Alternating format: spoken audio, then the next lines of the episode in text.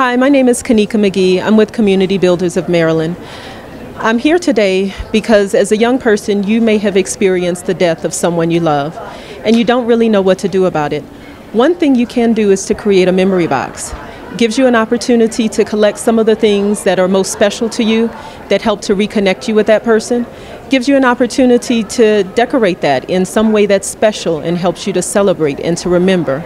And it also is something that you'll be able to go to every time you're feeling a little down. You're not sure who to talk to, you're not sure where to go, but you can go back to that special place and know that when you look through those things that that person is still right there with you.